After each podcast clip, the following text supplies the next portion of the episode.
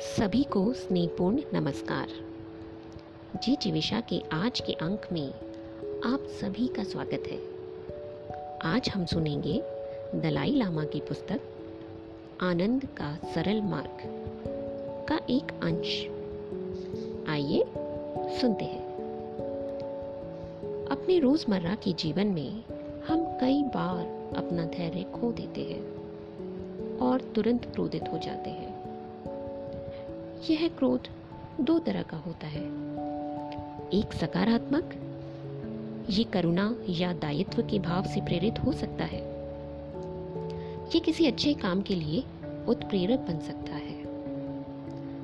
लेकिन आमतौर पर क्रोध से दुर्भावना और घृणा ही पैदा होती है।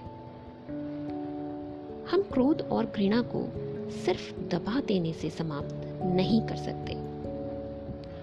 हमें घृणा के प्रतिकार, धैर्य और सहनशीलता को सक्रिय रूप से विकसित करना पड़ेगा।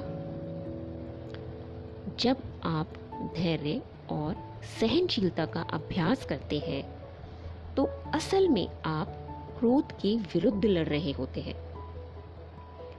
तिब्बत में ऐसा कहा जाता है कि अगर शंख के अंदर कोई बीमारी है तो आप उसे फूंक मारकर साफ़ कर सकते हैं। इसी तरह, यहाँ भी ऐसी परिस्थिति की कल्पना की जा सकती है, जिसमें कुछ भावनाओं या क्रोध आदि को बंद रखने के कारण उन्हें बाहर निकालना और अभिव्यक्त कर देना बेहतर है। इस पर काबू करने के शुरुआती दौर में नकारात्मक भाव ज़्यादा आएँगे। लेकिन इसके अनेक स्तर हो सकते हैं।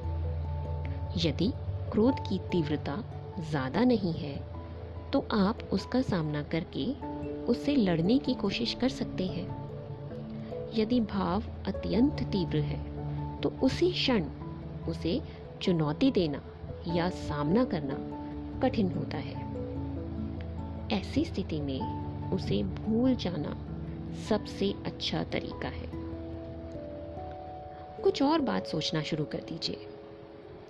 दिमाग के थोड़ा शांत होने के बाद उसका विश्लेषण कर सकते हैं।